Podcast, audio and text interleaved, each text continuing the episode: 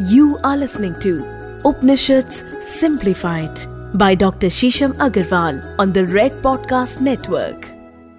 दोस्तों, रोज की ज़िंदगी में आप हमेशा भाग दौड़ में रहते हैं, अपनी परेशानियों में घिरे हुए रहते हैं ऐसे में ऐसा क्या किया जाए कि आपकी परेशानियाँ आसान हो जाए, आपका जीवन सरल हो जाए, आपका अपने आप से नाता बन जाए और आपको कहीं जाना भी ना पड़े उसकी एक कुंजी है, अनंत में एक ही राज है। अपने आप से आपका साक्षात्कार हो जाए। और कैसे हो ये साक्षात्कार? तो इसी कुंजी की एक चाबी आपके लिए हम लेके आए हैं अपने और आपके favourite favourite podcast Upanishad simplified में। उपनिषद एक प्राचीन ज्ञान है। आपने वेदों के बारे में सुना है, आपने पुराणों के बारे में सुना है। पर आज हम उपनिषद की बात करेंगे। उपनिषद आज के व्यवहारिक जीवन में अपने जीवन को कैसे सरलता से जिए, आसानी से जिए, उसकी कुंजी रखता है। जीवन के सारे राज अपने आप में समावेशित हैं उपनिषद के अंदर। अगर आप अपने जीवन को और सरलता से समझना चाहते हैं तो सुनिए हमारा पॉडकास्ट उपनिषद सिंप्लीफाइड यहाँ पर अगर आप पहले एपिसोड हमारे सुनेंगे तो हमने दशो उपनिषद के बारे में बताया है, दस प्रमुख उपनिषदों के बारे में समझाया है। उनसे वृतांत लेके समझाया है, और कैसे आप इस प्राचीन ज्ञान से आज की अपनी प्रैक्टिकल लाइफ को बहुत ही इजी और सिंपल बना सकते हैं, उसके बारे में बताया है। बहुत सारे ऐसे प्रश्न होते हैं जो लोगों के मन में आते हैं, ऐसे विचार होते हैं जो उनको ओतप्रोत करते हैं। सभी फ्रॉम वन टू ऑल सभी प्रश्नों का जवाब आपको उपनिषदों में मिल सकता है। और इसी प्रयास और मंगल कामना के साथ कि जैसे जैसे हमारा सफ़र आपके साथ उपनिषद में बढ़ेगा, आपका जीवन और मंगलमय होगा, लाभकारी होगा, शुभदायी होगा और सरल हो जाएगा। आपके जीवन की कॉम्प्लेक्सिटीज खत्म हो जाएँगी। इसी मंगल कामना के साथ हम आपके सामने प्रस्तुत करते हैं हमारा आज का एपिसोड पाशुपत ब्रह्मो उपनिषद से। मेरे साथ मैं हूँ डॉक्टर शीशम अग्रवाल। मैंने सेवन डॉक्टरेट्स करी हैं। मैंने अपनी दो डॉक्टरेट्स केवल उपनिषदों में करी हैं। मांडू के उपनिषद पे और ईशो उपनिषद पे मैंने अपनी डॉक्टरेट्स करी हैं। उपनिषदों में मेरी हमेशा से ही रुचि रही है, क्योंकि मुझे लगता है कि पूरे संसार का आदिभूत ज्ञान ईश्वर ने उपनिषदों में भर दिया है। और ये उपनिषद एक ऐसी कुंजी है जिससे ज़िंदगी का हर वर्ग का व्यक्ति अपने आप को जोड़ सकता है। चाहे आप कोई भी काम करते हैं, चाहे आप किसी भी एज ग्रुप में हैं, चाहे आप किसी भी प्रकार की समस्या से जूझ रहे हैं। उपनिषदों में आपकी हर प्रॉब्लम से बाहर निकलने की कुंजी है और जीवन को सरलता से समझने की। तो आइए बिना विलंब के शुरू करते हैं। हमारा आज का एपिसोड पाशुपत ब्रह्म उपनिषद से उपनिषद सिंप्लीफाइड में। दोस्तों, आज हम आपके सामने लेके आए हैं पाशुपत ब्रह्मो उपनिषद हमारे पूर्व एपिसोड में जहाँ पे हमने पाशुपत ब्रह्मो उपनिषद को डिस्कस किया था, उसी में हमने आपके साथ दो खंडों के बारे में चर्चा करी थी। पिछली बार हमने पूर्व कांड के बारे में चर्चा करी थी, जहाँ पर आपको हंस के साथ जोड़ा गया है, प्राणों को, ईश्वर को हंस के साथ जोड़ा गया है, और ये बताया गया है कि अगर आप सोहम मंत्र का उच्चारण करते हैं तो कैसे आप अपने को ईश्वर से एकाकार कर सकते हैं और अपने आप को ब्रह्मांड की इस सर्वोच्च सर्वव्यापी ऊर्जा से जोड़ सकते हैं, और कैसे इससे लाभान्वित हो सकते हैं? उसी तरह आज हम चर्चा करेंगे उत्तर कांड की। पाशुपत उपनिषद अथर्व वेद से लिया गया है और इसमें संवाद के रूप में चर्चा की गई है। ये संवाद भगवान श्री ब्रह्मा और वालखिल्य के बीच में हो रहा है, जहाँ पर वालखिल्य ये पूछते हैं कि सृष्टि असल में है क्या? जगत असल में है क्या? और वो जगत को जानने के लिए भगवान श्री ब्रह्मा से सात प्रश्न पूछते हैं। जहाँ पर वो ये कहते हैं कि सृष्टि की रचना कैसे हुई? संसार में विद्याएँ कैसी हैं? देवता इन विद्याओं के कौन से हैं? जागृत अवस्था तुरी अवस्था मतलब गहरे गहरे ध्यान की अवस्था कौन सी है? काल कितने होते हैं? सूर्य और चंद्रमा और नित्य आकाश ग्रह, ये क्या करते हैं? इनके क्या क्या कार्य हैं और ये सृष्टि की संरचना लगातार कैसे कर रहे हैं और सृष्टि के चलने में इनका क्या स्वरूप है? तो भगवान श्री ब्रह्मा एक एक करके उनके हर एक प्रश्न का निदान देते हैं। उसी में हमने पहले प्रश्न के बारे में पिछली बार जाना था, जहाँ पर हमने ये बोला कि परमात्मा हंस स्वरूप है।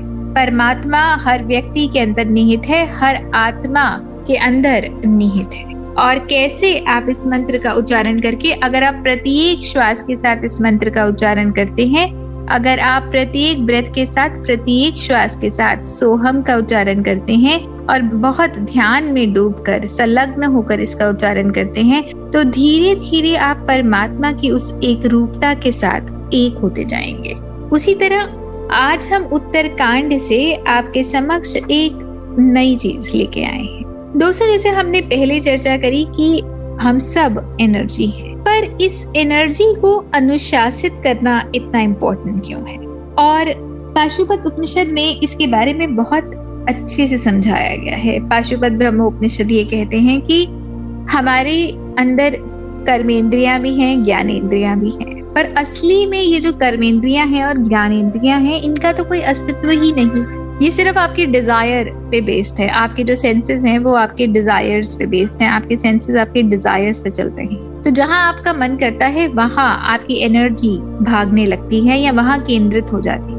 पर क्योंकि हम इन डिजायर्स में अपने आप को पूर्ण रूप से दे देते हैं तो हम उस एनर्जी को केंद्रित करके वो कभी अचीव नहीं कर पाते, वो कभी मैनिफेस्ट नहीं कर पाते, जो कि हम करना चाहते हैं। इसको हम एक बहुत आसान से एग्ज़ाम्पल से समझ सकते हैं कि मान लीजिए एक ग्लास है जो कि पानी से भरा है, आपको प्यास लगी। पर अगर वो ग्लास गिर जाता है तो वो पानी हर जगह फैल जाएगा। अब क्योंकि वो पानी एकत्रित नहीं है तो ना आप उसको पी पाएँगे और ना ही आप अपनी प्यास को शांत कर पाएँगे। तो आप हमेशा ही बेचैन रहे। उसी तरह आपकी इंद्रियाँ हैं। जितना ज़्यादा आप अपने सेंसेस में गिव अप करेंगे, आप हमेशा बेचैन रहेंगे अगर आप अपने अंदर बहुत एंजाइटी देखते हैं, अपने विचारों को देखते हैं तो देखें अपने अंदर ही कि कहाँ पर ऐसा है जहाँ आपने अपने आप को अनुशासित नहीं किया।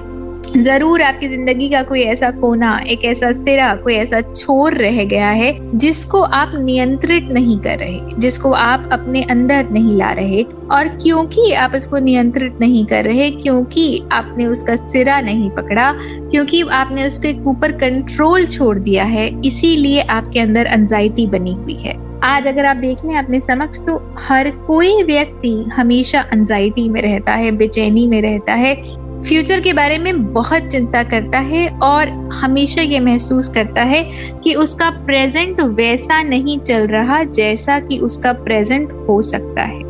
इसका क्या कारण है? इसका कारण है कि पशुपति भगवान ये कहते हैं कि अगर तुम अपनी सारी ही एनर्जी को केंद्रित कर लो और ये मान लो कि सेंसेस का तो कोई अस्तित्व ही नहीं है ये तो परछाई मात्र है, क्योंकि सारी जो एनर्जी है, वो ईश्वर के रूप में है और सेंसेस भी उसी एनर्जी से फॉर्म ले रहे हैं। तो इनका कोई अस्तित्व ही नहीं तो जब भी तुम बाहर की तरफ़ फोकस करने लगोगे, अपने गोल से हटने लगोगे, तुम्हारे अंदर ये आ जाएगा कि ये इच्छा सिर्फ़ शैडो ही। है ये सेंसेस से जो तुम प्रलोभित हो रहे हो, या तुम ललचा रहे हो कुछ और करने के लिए, ये तो सिर्फ़ इच्छा मात्र है। तो आप तुरंत उसका खेड़ा छोड़ देंगे और वापस अपने गोल पर आ जाएँगे। तो अगर आप अपने गोल के अलावा बाकी सब चीज़ों को शैडोई फॉर्म में देखें, बल्कि आप ये देखें कि इनका कोई फॉर्म ही नहीं तो आप अपनी सारी ही ऊर्जाओं को केंद्रित करने लगे। और आपका हार्ट सेंटर अपने आप में 96 ऐसी नर्व से, ऐसी नाड़ियों से जुड़ा है, जो अगर एक्टिवेट हो जाएँ तो आपके अंदर ब्रह्मांड की सारी ऊर्जा को एक्टिवेट कर सकती है। ये भी ज्ञान पाशुपत ब्रह्मो उपनिषद में ही दिया गया है। तो अगर आप अपनी एनर्जीज को अपने हार्ट सेंटर में केंद्रित करते हैं और लगातार अपने गोल की तरफ़ फोकस करते हैं तो ये सारी एनर्जी जो आपके हार्ट सेंटर से आपके नर्व्स के अंदर जाएगी और वो सारी डोमेंट एनर्जी और डोमेंट नर्व्स एक्टिवेट होंगी। दोस्तों, ये एक सिंपल सी बात है जिसे आपने मान लीजिए कि सदियों से आपके आत्मा ने आपके शरीर ने एक चीज़ का अभ्यास नहीं किया। और क्योंकि उस चीज़ का अभ्यास नहीं किया तो आपका शरीर अब उस अभ्यास को करना भूल गया है।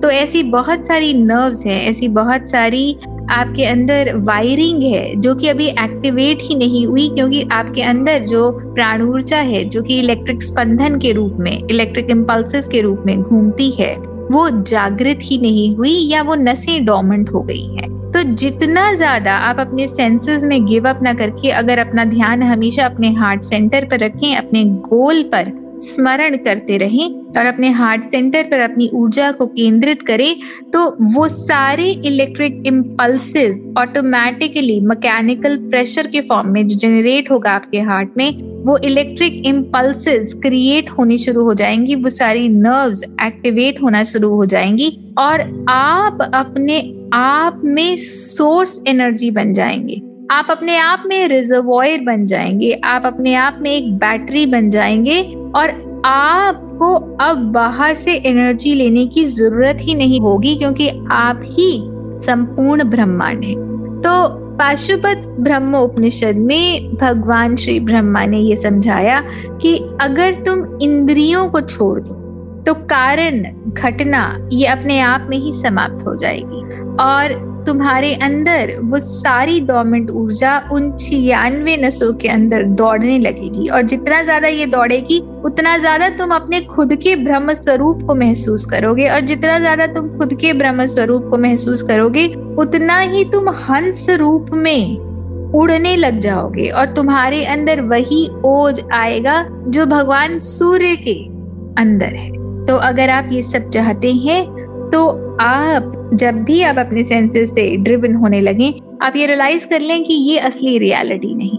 असली रियलिटी वो है जो आप अपने अंदर लेकर बैठे हुए हैं। और अगर असली रियलिटी वो है जो आप अपने अंदर लेकर बैठे हुए हैं, जो सच्ची है तो आप अपनी ऊर्जा अपने हार्ट सेंटर में केंद्रित करिए। और जितना ज़्यादा आप उसको केंद्रित करेंगे, आपकी फोर्स बढ़ेगी, आपकी बायो इलेक्ट्रिकल सेंटर एक्सपैंड होगा ऑटोमेटिकली वो मैकेनिकल फोर्स से जो जितनी भी ब्लॉकेजेस हैं, उन सबको खोलेगा। आपकी डोमेंट बॉडी के सेंटर्स एक्टिवेट होंगे और आप ये महसूस करेंगे कि लगातार आपके अंदर एक नई ऊर्जा का संचार हो रहा है।